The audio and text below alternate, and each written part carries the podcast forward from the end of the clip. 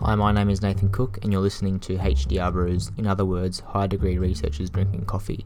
This small show is designed for academics to put their research interests in the spotlight. Please sit, learn and enjoy a cuppa while we do too. Hello and welcome to HDR Brews, in other words, High Degree Researchers Drinking Coffee. This episode's researcher is Danielle Cave and Cup of Coffee is brought to you by At Home.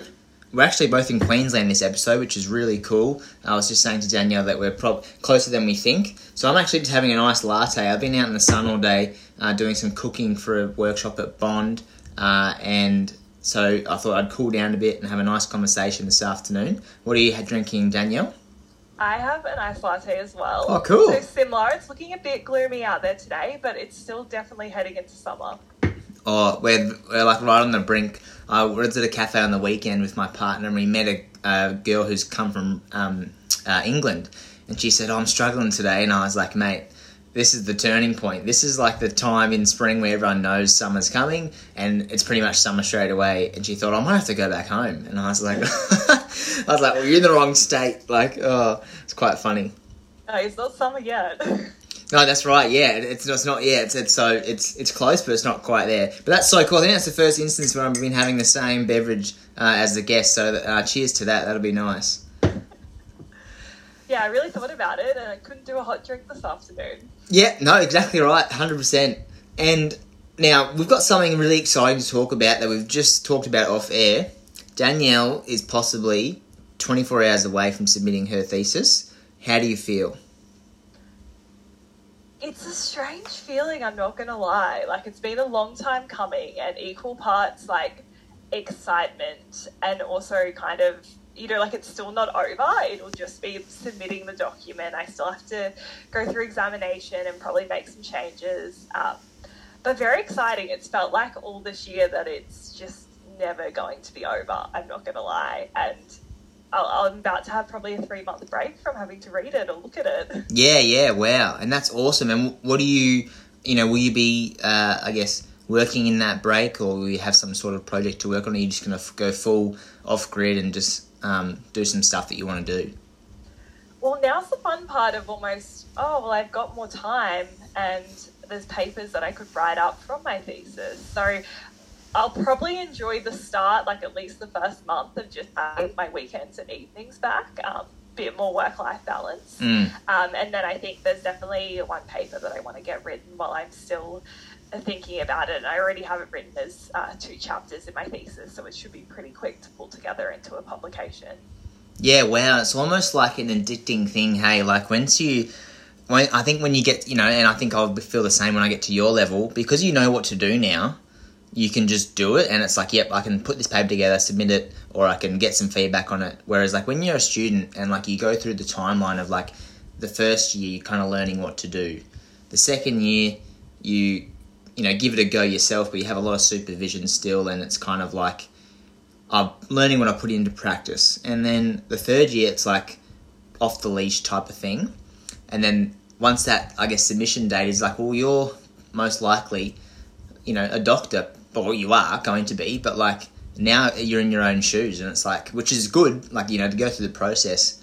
Is that how you found it? Like where you can just like, you know, compared to 2-3 years ago now, it's like, bang, I can just jump on, write a paper. Like, whereas I don't think you would imagine yourself saying that, you know, 2 years ago, not now, but back then. It's so true. And even I think of how much time it took me to write my first paper and even my second paper. And then the fact that, you know, a few years later, you can sit there and go, no, I feel quite confident that I can, you know, this is what I would put into it. It's technically 2 different studies, but on a very similar kind of area, I suppose, or like they're not big enough on their own to be 2 publications because both studies were impacted by COVID. But I think I've got enough to pull together as almost like a pilot study and some creation of tools for the sector. So yeah, you're already starting to think about what's next, which is so funny. There is no break, is there? You're going, well, that's in tomorrow. And then what, come next week, I can probably actually map out what I think this paper's going to look like and start writing it. That's right. And I think that's also part of the, I guess, when you become a lecturer or an academic, it's like you're depending on your percentages, as we just talked about off air, you may not get those opportunities as often as you'd like to do something like writing a paper or sitting down and thinking. You know, my supervisors always say to me, like, a PhD is great. You have 3 years to sit down and think about so much. And it's like, yeah, but there's so much to do still. I can't just be, like, daydreaming, walking on the beach, like, thinking about, you know, philosophy. I've got stuff to produce, right? And so that's really cool that I think you'll have some, you know, I guess some nice time to sit down and kind of, not put the thesis behind you, but it's in someone else's hands now, and you have to kind of like realize that and be like, right, let's do something else or move on or try something new maybe. Exactly. And I mean, compared to an entire thesis, a paper just seems like such a small task. Like when you put it in that perspective, it's going, that's easy. This is like, you know, half the size of one of my chapters. I can do that so quickly now. Wow, that's such a good perspective. I'm going to take that into when I'm doing stuff in the future. I'm like, hey, you don't have to do it. You have to do a big thesis one day, so this paper's nothing. Like, you know, so that's really cool. I usually finish with this question, but because we're like, I guess in that type of I guess part of the conversation, what is next? You know, after tomorrow, or you know, thinking in the next year, or like, what's next for you? Well, I'm probably a little bit different to most people finishing, and also my PhD was really badly impacted by COVID. The timing probably couldn't have been worse, but then it's led to other opportunities. So I started working full-time as an associate lecturer January 2021. So I'm still on my current contract until the end of the year and should be finding out soon if that's getting extended into 2023 or not. But I guess that feels a bit different. I didn't expect to be finishing and already working full time.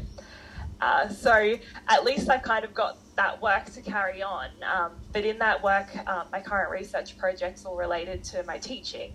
So I guess it's kind of actually having to think, well, where am I going to get funding to do more research? Like my PhD still has unanswered questions that I would love to be the one to answer. And I haven't really had the headspace over the last couple of years to even start thinking about future research from my PhD research. So hopefully that'll give me a little bit more time to think about that and see what's out there. But I definitely think I'm going to stick in this almost academic career pathway.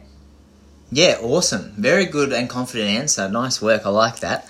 And with your teaching, so I guess to try and understand how you've got to where you are now, let's kind of, you know, what is your area of research? So I guess it's predominantly in food service management and in residential aged care. So I do teach into food service management as well in our Master of Dietetics program at the University of Queensland.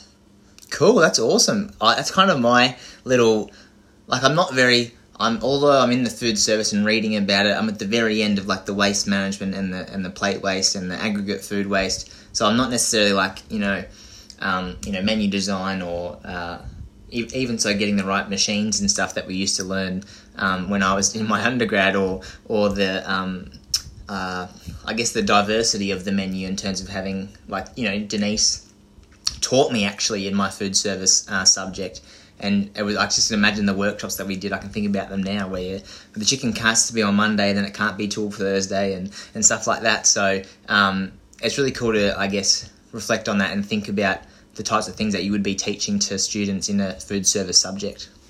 It's still a steep learning curve, though. Like I think that's almost the beauty of doing a PhD is you become an expert in a very niche area in a broad topic. And so it was almost hard work stepping back last year when I took on some of this teaching and having to spend quite a bit of time refreshing on other areas that I haven't touched on in my PhD. Like I knew a bit about it, but to actually teach it, you need to have a pretty good understanding of how to articulate.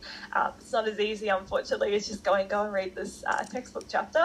Yeah. But I found that I knew a lot about something quite niche that I probably got to speak about for maybe an hour in my semester, but everything else it was brushing up and following up with other people. I was quite lucky that a few of my colleagues have done PhDs in a similar field, one on satisfaction, one on menu choice, so getting to pull from different experts as well to talk about some of the stuff that they've worked on, so I didn't have to talk to everything. Yeah, and also giving them, that's a really good opportunity to show the students how much stuff can be done, you know, in something like food service. Like, it's not like the most sexy part of dietetics, but it's a very essential and important part in any, I would, you know, clinical, public health, or you know, even sporting setting. Like, that's very food service dominant as well. So definitely an essential area. So that's really cool to hear that. How did you get there? So I want to go all the way back to the start of, you know, Danielle, undergrad nutrition, or even if you did something before that, and then kind of tell us through how you started there and then got to where, you know, today, 24 hours out submitting. Okay. So I want to say by the end of high school, I knew that I wanted to study nutrition and dietetics. I'd always been interested in, like, the science subjects, biology, chemistry, and food and cooking. And that kind of led me into starting off in a Bachelor of Nutrition Science. And at that point, pretty much from year one, I wanted to get into dietetics. So I did the Bachelor and then went on to do my Master of Dietetics at the University of Queensland. Pretty much through most of my degree, I thought I wanted to work in private practice, which I'm yet to do. So didn't quite go down that path in the end. And I did think that I wanted to go down that path, but was also really open to other things and always had an interest in research as well.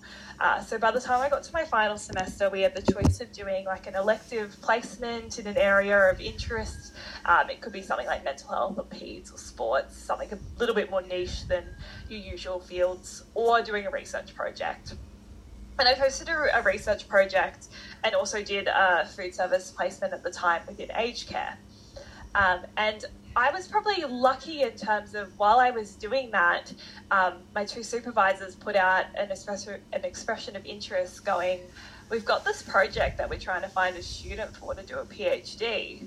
And it just fits so nicely in what I was interested in that, you know, at that time I was already going, oh, research is quite interesting. I think I could do something like this in the future. At the time, I wasn't really thinking of going straight into a PhD, but when the opportunity presented itself, it was just exactly what I wanted to do at the time. I was like, okay, getting my application in, and literally a month after graduating, I started my PhD, which I don't think many people are crazy enough to do. Yeah, wow, 1 month straight out, bang.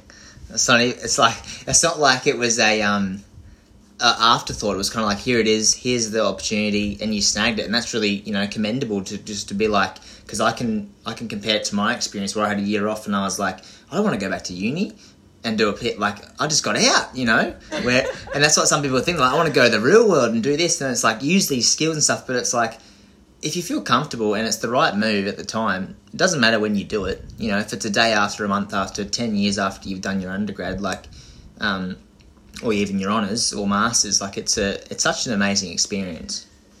And it is about timing. Like, I think I was in that perfect moment where it was at the very start of my final semester, and I knew that applications had to be kind of in within a month. So I had to make a decision pretty quickly while I was still even just exploring research in a master's project. And it just really interested me.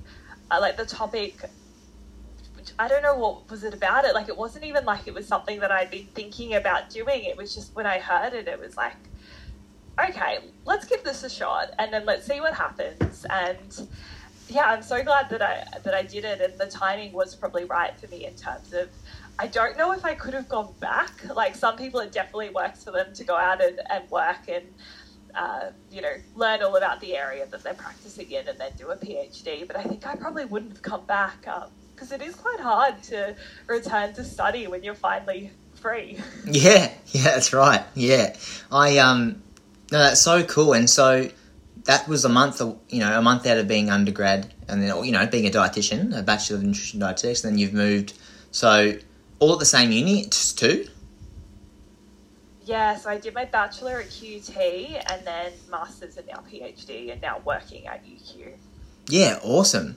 And so I'm trying to think, is UQ the really big, pretty stone buildings? Oh, that's awesome. Yep. That's so cool. Like, if listeners, if you haven't had a chance to go visit Saint Lucia, is that right? Yeah. It's a beautiful campus. Oh, it is amazing. Like, I've done some stuff there, like just visiting or some webinars or, you know, back when they were, seminars. And I was like, this place is sick. And like the gym is like five stories with like, with a big hole in the middle, and like, oh, it's just like, it's a very cool place. So yeah, what a nice place to work. Yeah, it's a really great campus and a nice place to just be in, especially if you're spending a lot of time there over the years. That's right.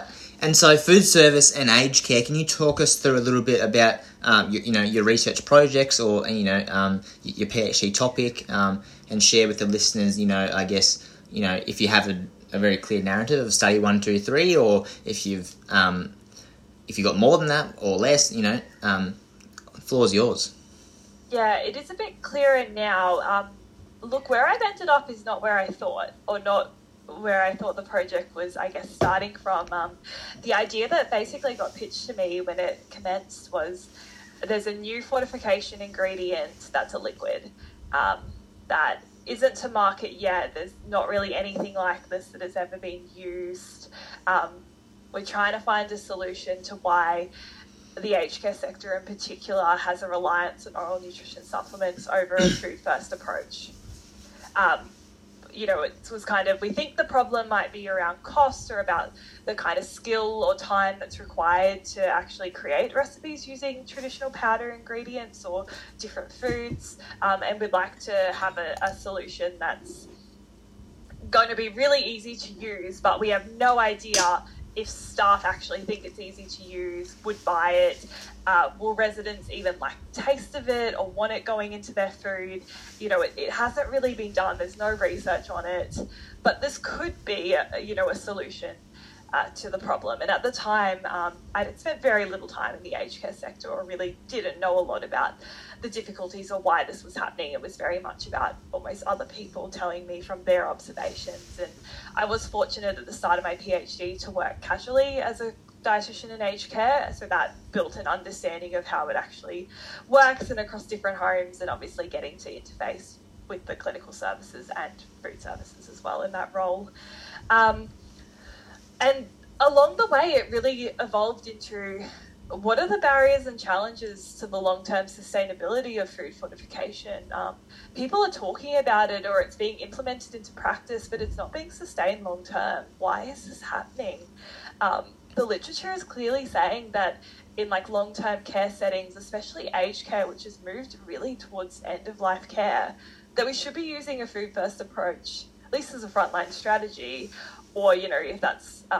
it's usually preferred. Some people do prefer oral nutrition supplements. There's definitely a place for multiple strategies. But why can't we get this to work? Or when we are doing it, it's, okay, we have a fortified milkshake, that's it. Or there's just no versatility of personalisation, which is exactly what the aged care quality standards are calling for. Mm. So my PhD includes 6 studies. Awesome. That's so good. Yeah. But with interruptions from COVID, it's very much smaller studies, more of them, trying to build the picture of what's happening in the space and I guess what we can do about it. So starting off with a narrative review conducted systematically to really set the scene, see what research has been done on food fortification in the setting. They're all very short-term studies looking at, intake across a couple of week period, nothing really talking about why strategies aren't sustained long-term, and very much with the usual type of either a powder ingredient or like putting food into food as your fortification ingredient. But no one was really talking about what I was interested in, which again is great because you need to do something new with your PhD. Moving on, I did a feasibility study looking at various data collection tools to be able to measure like acceptability of different fortified food and drinks with aged care residents. Which then led into actually collecting that data in 3 homes. So I used a modified meal assessment tool, which was developed by 2 researchers in Queensland, including one of my PhD supervisors. So she was already very familiar with the tool. And just seeing, I guess, what products were acceptable with the 2 different ingredients. And from that study, you could really see the versatility of having a liquid and the fact that it's very difficult to fortify, say, a cup of coffee with a powder fortification ingredient, but you can put a liquid into it, quick stir, it just disappears. Yeah. After that, I did another quantitative study based at an aged care home in Perth. So at the time we were in like border restrictions. I had to hire a research assistant that was employed directly through the aged care home in Perth so they wouldn't get booted out every time they went into lockdown. And she was collecting data looking at, I guess, dietitian prescribing an individualized strategy, which was typically like fortify the beverage of choice at afternoon tea. And then she was going through and looking at percentage of consumption using almost like a plate waste scale. So it was, you know, none consumed, a quarter, half, 75% or 100%. And also trying to develop a tool to measure the usability of different ingredients amongst staff, which is something that hasn't been measured before within food services or dietetics. So we adapted a tool that was used I think in more of the technology space, like using different software programs, but it had the exact questions that related to if you were using two different products to create recipes. So have some data on the usability of the two different ingredients from a variety of aged care staff members, from food service to nursing to allied health to carers. And then finished with two qualitative studies, so semi-structured interviews with aged care staff, and then a kind of qualitative analysis looking at interviews, field notes across three different studies to really identify some specific barriers and challenges to conducting research into the setting that I encountered along the way that weren't just COVID. So I think for a couple of years the excuse was, oh, COVID's the reason why we can't do this. But it was so much bigger than that and much more complex, and probably why we've got limited research in the aged care sector in general. Mm.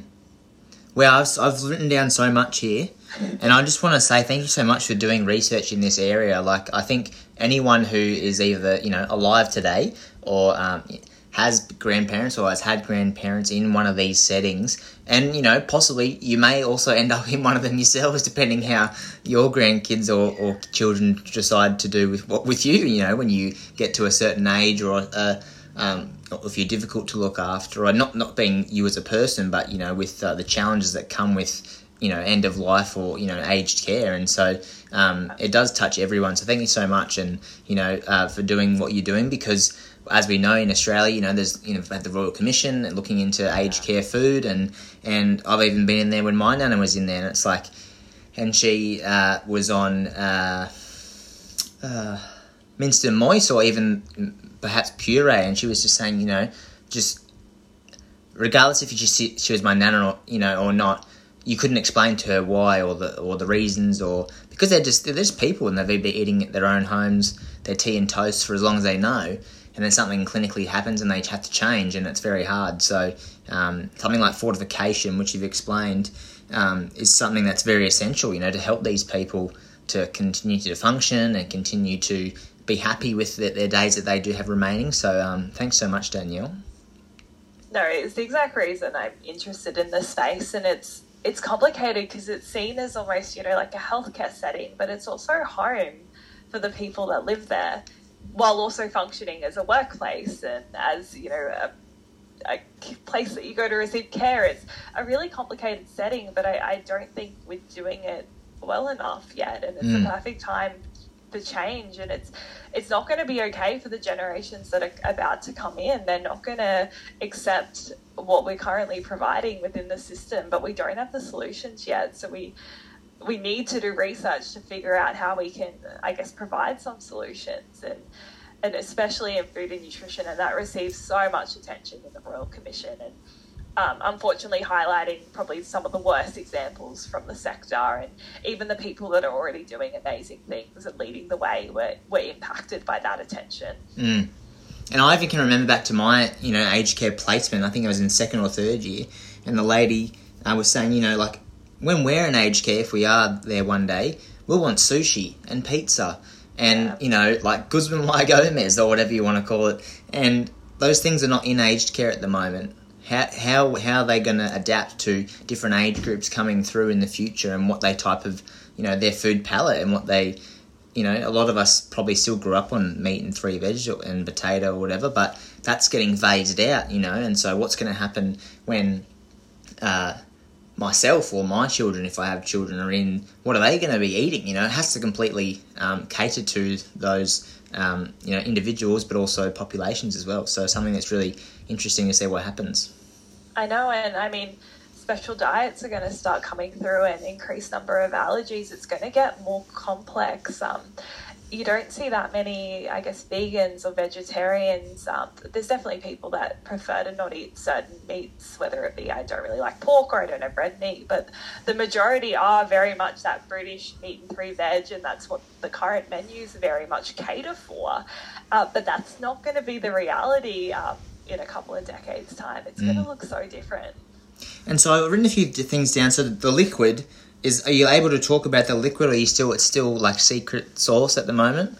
It's a little bit secret. Unfortunately, I did not develop it. I get no money from its sale if it ends up going to market, which is how it should be. But it would be nice if I got to make, I don't think dietitians ever do it to get rich out of selling solutions, but someone else came up with the idea.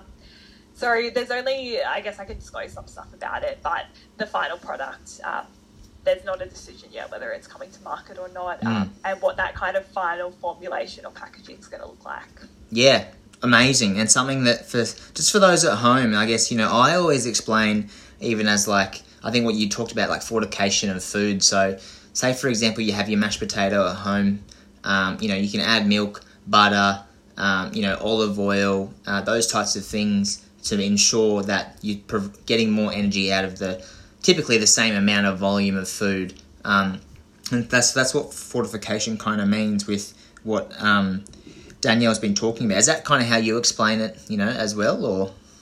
Yeah, definitely. Yeah. Got my kind of standards feel about, you know, the addition of ingredients where you're making food more nutrient dense, but without increasing the volume or even offering a smaller volume. So definitely getting more bang for every bite. Yeah, 100%. And that's kind of what we want in this population in terms of they're not, you know, where I come in, you know, they're not usually eating a lot of what they eat. That's to a multiple of reasons that you could write, you know, across the sky. But and that's why things like what Danielle's doing is really important to make sure that that nutrition is getting delivered to the people that we care about.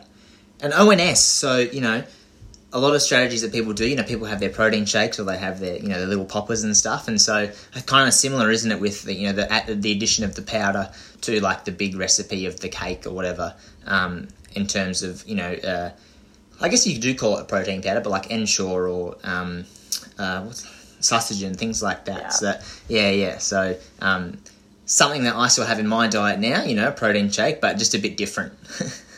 Exactly, and they're almost on a bit of a continuum where you're starting with, you know, recipes where you can add food into food to add more nutrients, or you can add these kind of commercial products into food, and then getting to it being, you know, an entire ONS or, you know, a pre-prepared product that you're having.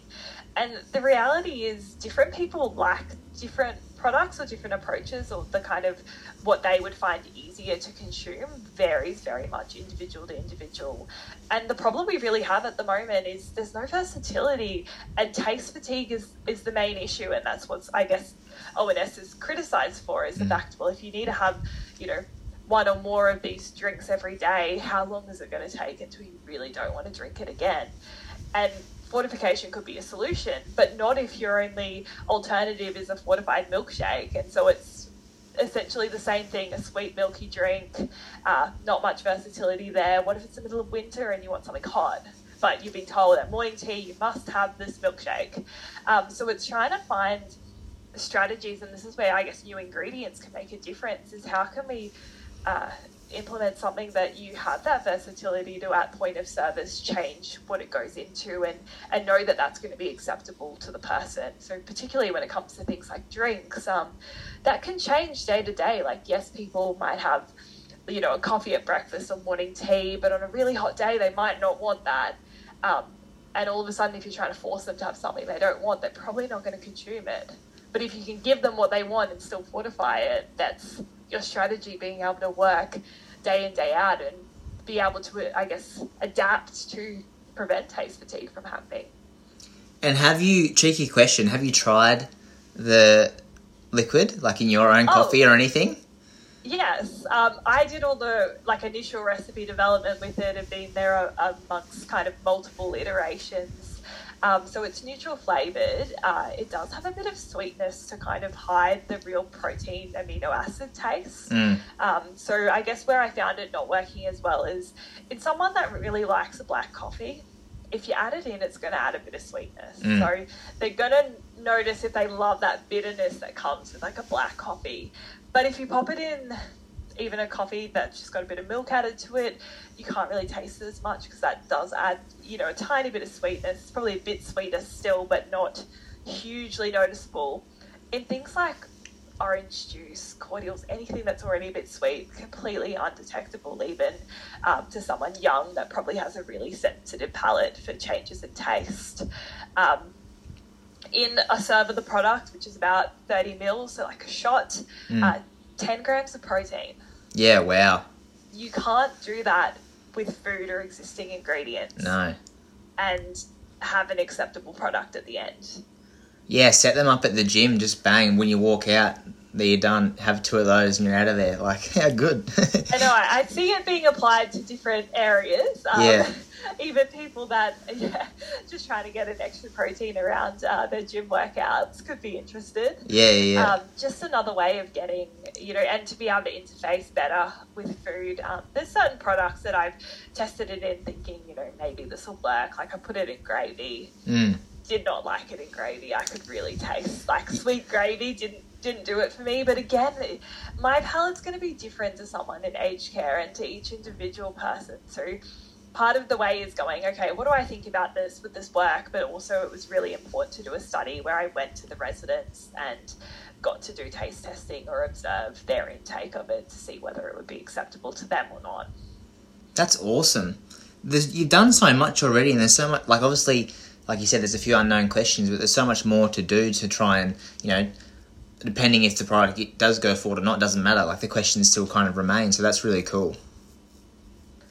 Yeah, exactly. I think it still opens up another opportunity, and hopefully the food industry comes along and starts to think about some solutions to the current challenges we have, because I think they will need to involve innovative ideas and entrepreneurship and probably technology that, again, it's that collaboration where a dietitian probably couldn't have come up with this alone. The original idea for the product was a food technologist who has a much better understanding of how you can actually create products like this, but was interested in the whole, well, if we're going to go to all this effort to try and create something, what does the sector actually want? And would they use it? Yeah, I think is it the QFIST or something? I can't remember what the group's called, Queensland Food Innovation. I went to and did a seminar at UQ with this. Do you know what it's called? It might be coffee, but we've got quite a few different abbreviations, so even I forget them all. And I was the only dietitian there, and they were all food scientists, and I was wow, these people can solve all our problems that dietitians have clinically.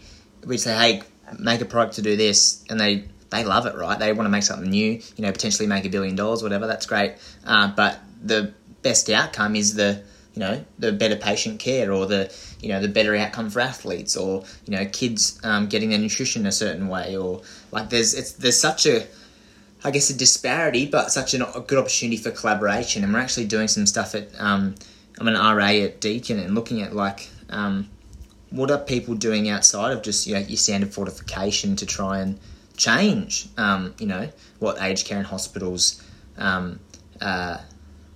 are putting on the plate, and I'll talk to you about that off air. I'm not really sure what my what I'm allowed to say, not say. But what did you find were the barriers? That, I think I look at my food service place, and it's I was in Bowen, in the middle of North Queensland, a 20-30 bed hospital, I think at the time. It was getting renovated, and it was two chefs. Do you know what I mean? They got to make all this food from scratch every day. There was nothing it was cook fresh, right? So how do we what was that? Some of the barriers that you were seeing, it was that type of food service, or talk us through what some of the challenges were for the fortification or ONS.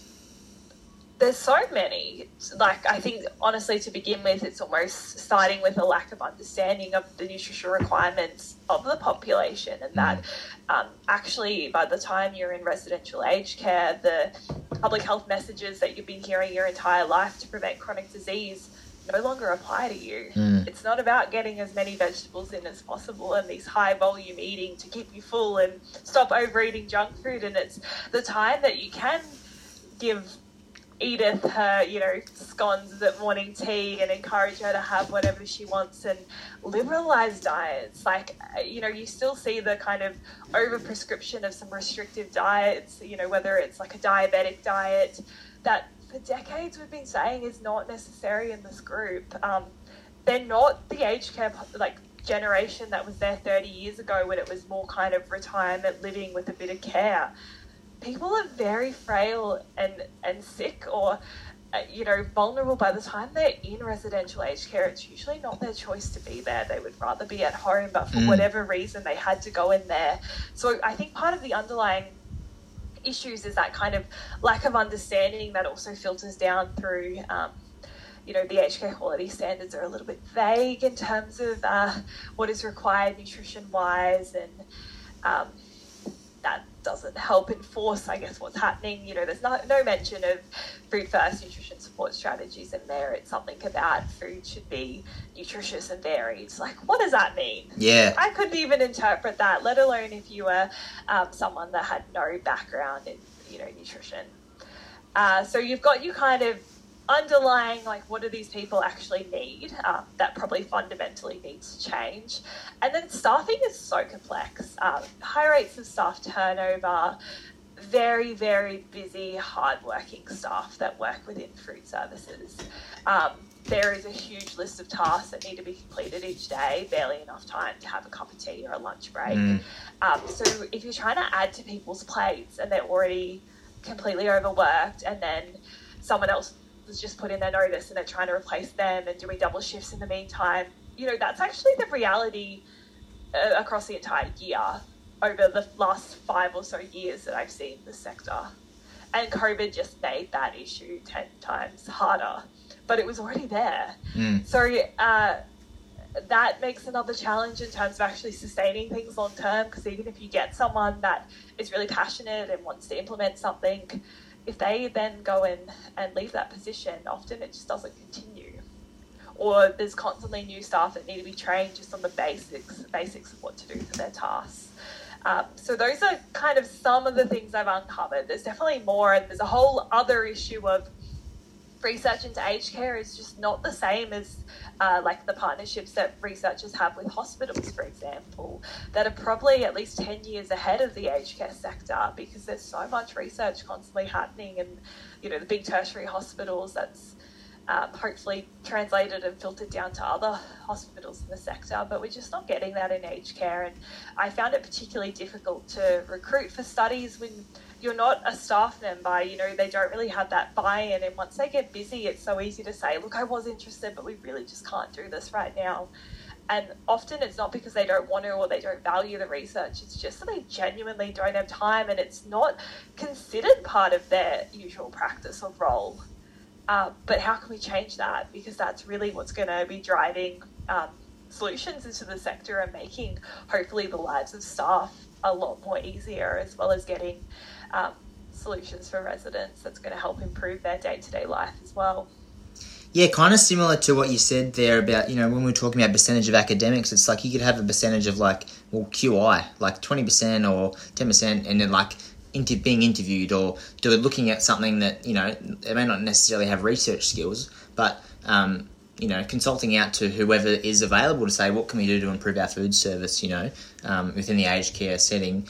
That can be part of that, you know, quarter of a day or half a day of just what we're talking about before about, you know, it's hard to quantify, but as long as it's being included, then it's in the conversation. And it's like, well, it's not just day-to-day survival. It's like, how can we make this better for everyone, including the staff and the, you know, the families and the patients. So, yeah. And I'm going to talk to you after because I've got so much to say, but I've kind of also uncovered some of the same stuff in my research. Like, you know, the time that's available in these settings is like zero. It's like, if just listeners, imagine the busiest you've ever been and times it by 10. That's how these kitchens run. Like, it's just like unbelievably. Okay, yeah. That's without something chaotic happening, which also does occasionally pop up. Yeah, and it's like, well, then, hey, someone taps you on the shoulder and go, hey, do this, and you go, are you kidding? Like, have you seen how many meals we've got to get out in the next 5 minutes? Like, and that's like, it's just chaos, really. And as well as what you talked about with this population, where you can put in something really cool, but as soon as that champion goes, it's going to drop off. And it's like, then it's like the new practice is not really here anymore. That was something that Jennifer did. Jennifer's gone. Let's just go back to what we used to do before she was here. Because there's not that person checking or staying on top of it, or actually doing it in front of everyone else. And so that's really cool. I'm going to have to start reading a lot more of your stuff just to get well, that's the problem. Dietitians, for the most part, are external consultants to the sector. They're not employed directly, or if they are, they're still visiting multiple homes. They're not there every day. I guess some of my best or main findings of my thesis is really like, why do we not have the role of a food and nutrition champion on site every day? It's part of their role to be monitoring, feeding back to the dietitian, making sure things are happening as they should, especially in terms of nutrition support, but noting things that aren't going as well. There's no one really that takes on that responsibility.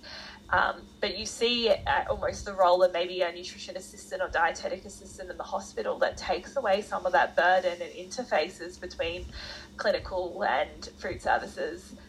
Why can't we do something like that? It's desperately needed to stay on top and to have that sustainability and have more than one person, because you need to do this Monday through to Sunday. And if one person leaves, it can't be their sole responsibility. There needs to be other people that can be trained and stay on top of it. Even like something as simple as like double checking the IDSI. Like, is this person on a mince moist or not? Are they on a puree? And it's like, people don't. I remember being at Logan Hospital and on the plating line, and it was like pointing and screaming if something was like not the right texture, because it's such a high risk thing. And if that person who's trained is not there on the day and they don't pick that up, that could lead to something real bad. And you know, we don't want to have that. And so, like you said, having something like a nutrition champion who knows what they're doing, particularly a dietitian, would be able to reduce risk and, most likely, in my opinion, would improve intake, right? That's not an evidence-based opinion. That's just something that I just said. But, something that I think we could both agree on. And I really like someone monitoring. Like, you even think about so many times I see huge amounts of food waste from unpopular menu items that are never changed because it's on the menu. And it's like, why is there not someone here that's going, this is the feedback I'm hearing from the dining room. This is not popular. Look at all the waste. What are we doing about it? Let's sit down and make some changes. And that's almost the quality improvement that's not even happening. And it's because, I don't want to sound like I'm attacking staff. Yeah. They're so busy. They're not sitting around having a 2-hour lunch break while all this is happening. They're running flat off their feet just trying to get the meal out on time. So we do have to really think about how this can be done and what should be part of the role. And I guess coming back to bringing the hospitality back to the sector, like, it shouldn't be that everything's done behind closed doors in a kitchen miles away from the dining room. Let's bring back that actual dining environment and atmosphere and have those conversations so that everything about that experience is what the residents want.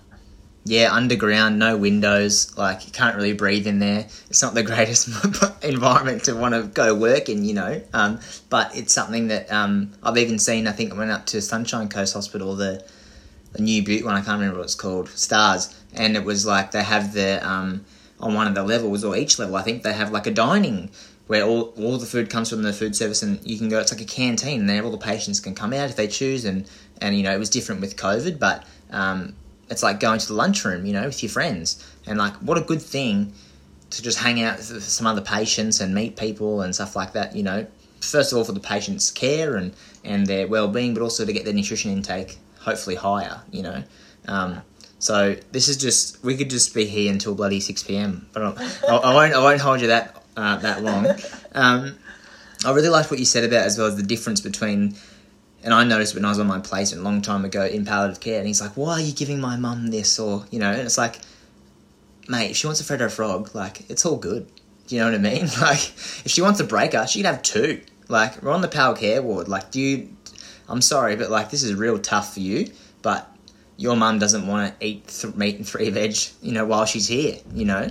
And it's not common knowledge. I think, you know, staff and family are almost just trying to think about what they know about health and nutrition and, you know, throw those messages. But I don't know, I just feel like maybe we need to make or be doing things at a bigger level to make it clearer on what actually is required. And why do we take the focus away from quality of life and what someone actually wants? To me, it's absolutely baffling.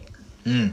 It's not like the people in these situations are thinking about their physique or their, you know, their training outcomes or even how much, if they get in their 2 and 5, these people are thinking about, okay, I can't even really say what they're going to say because I don't know, I've never been in that situation, but it's like, I just want to feel comfortable. I want to enjoy my food, probably most likely not eat too much because, they don't want to get up out of their seat and go to the toilet, you know, like there's lots of different things that would be going on in these people's lives who, nutrition is not their number one priority, right? You know, whereas when we're young and 30 or, you know, in our unaged care years, nutrition is an important thing of our lives, you know, to keep us healthy and alive. And, but at that end, it's not the tip of the iceberg really, is it?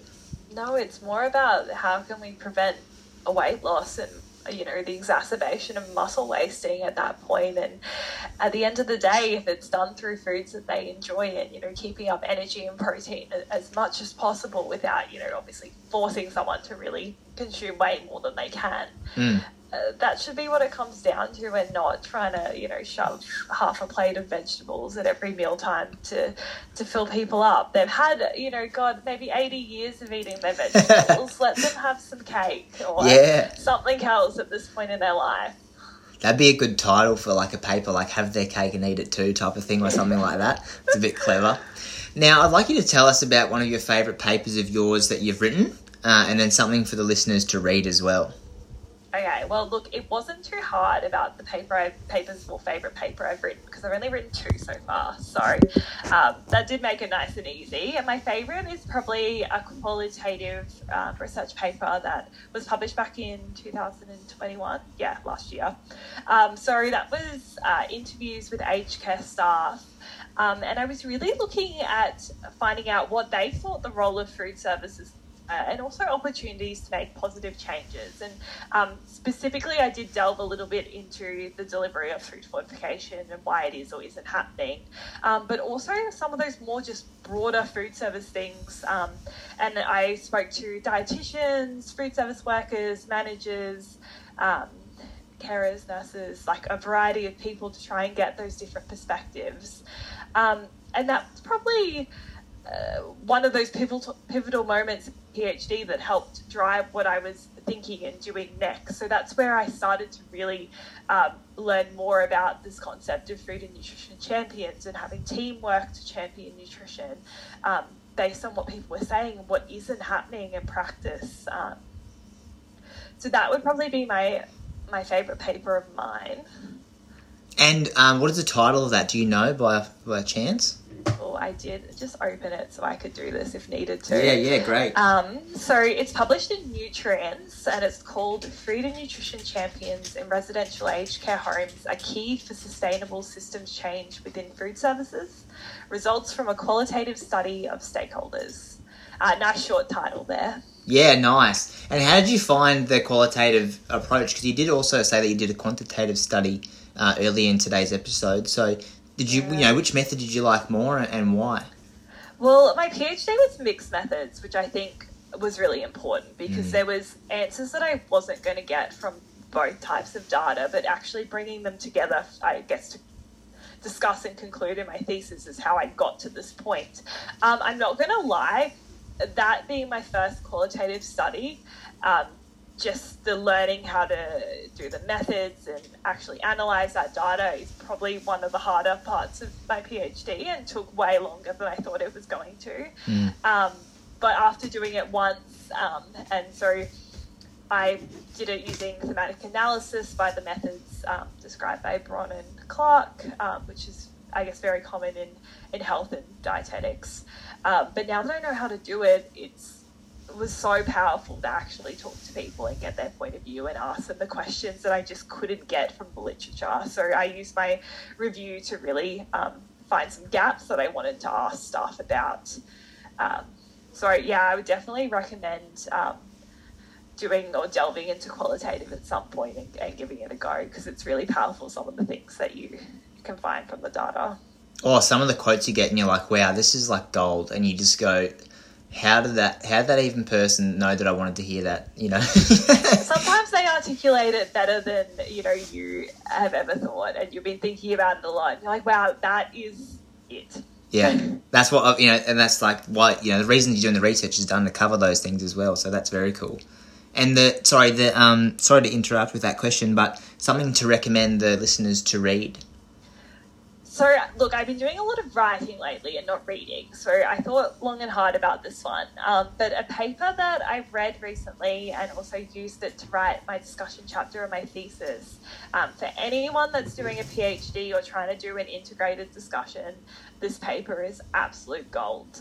So it's by Lewis et al., was published in 2021, and it's called Writing a Compelling Integrated Discussion, a Guide for Integrated Discussions in Article-Based Theses and Dissertations.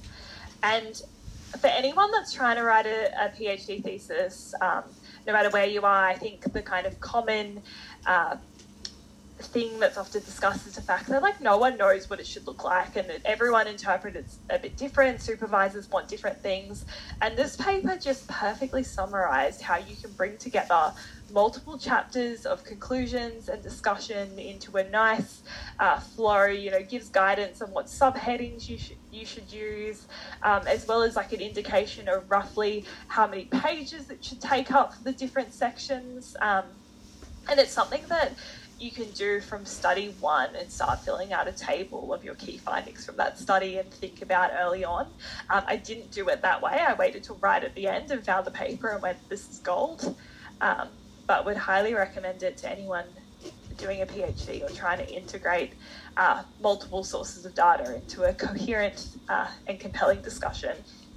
Yeah, I'm going to read that. That looks amazing. I'm obviously going to read your other paper too. But this one, like, this is something that I'm, you know, I'll cite yours, and then I'll use this to support myself in that 1 year's time when I'm putting this all together.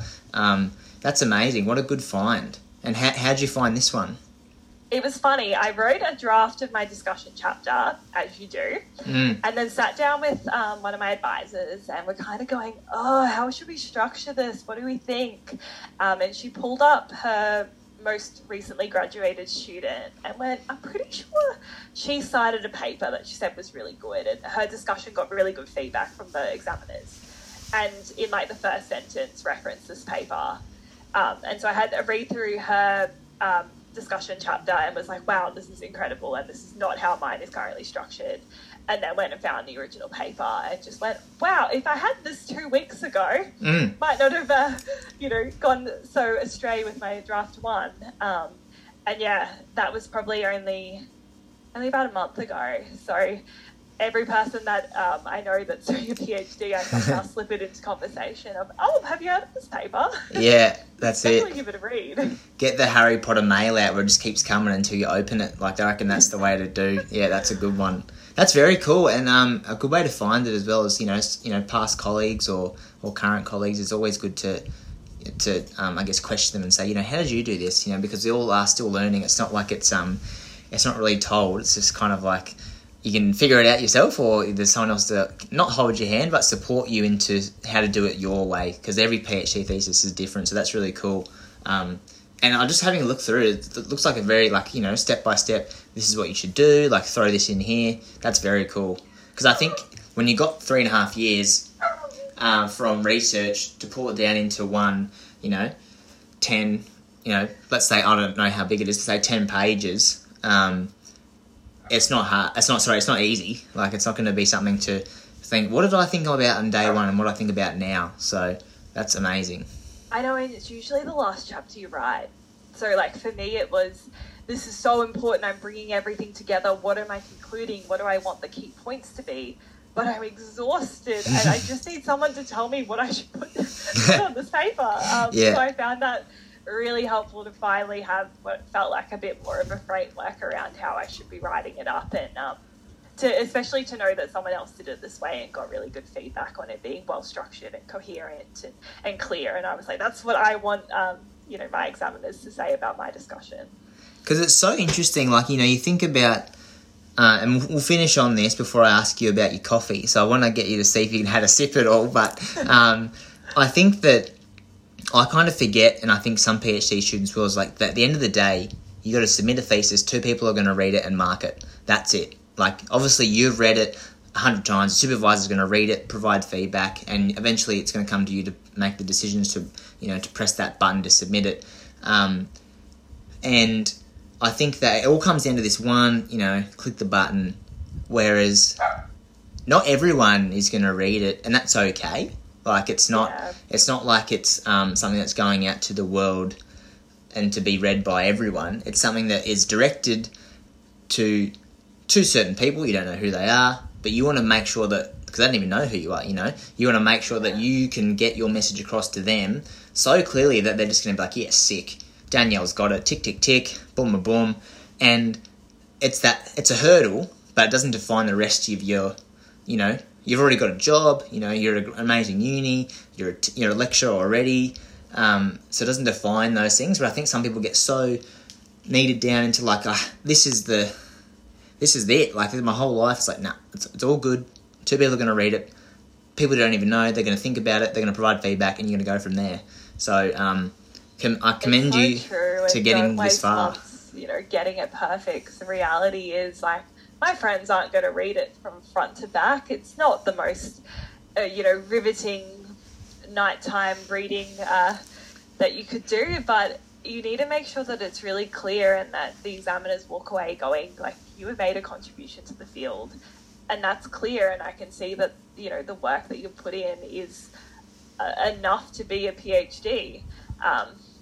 So it does feel good to know that it's written. Yeah.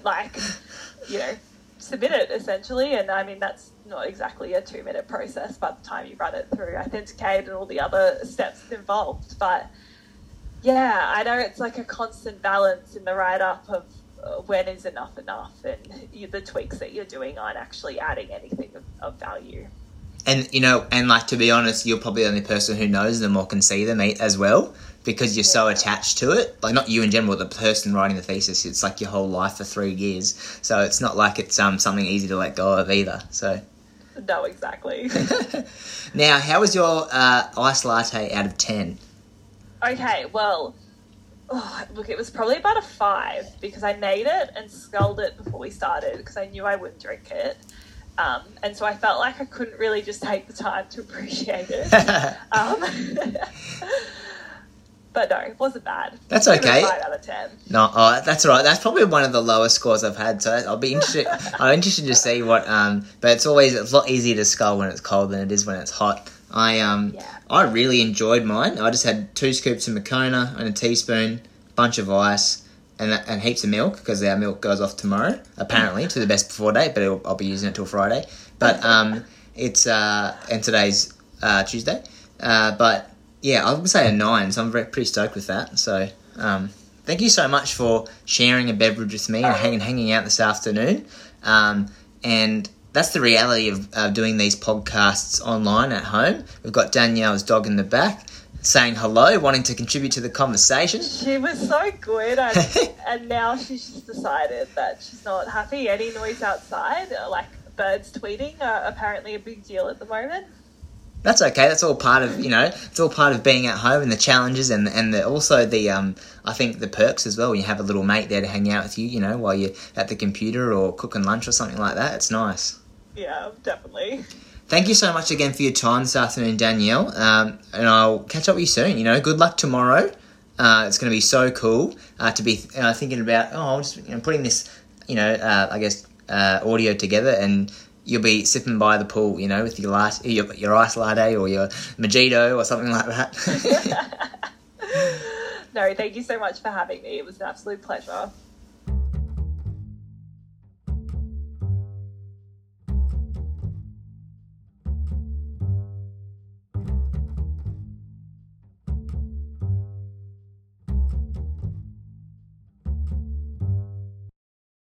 To finish off, as always, thanks for listening. I really do appreciate it, as this is a passion of mine. Don't forget to leave a review, it helps other people find the show, and please share this episode on your social media or tell a friend to continue spreading the message of the Cooks community. You can sign up to our weekly email by clicking the link in the description of this episode and follow us on our Instagram and Facebook at the Cooks community. Until next time, remember to breathe.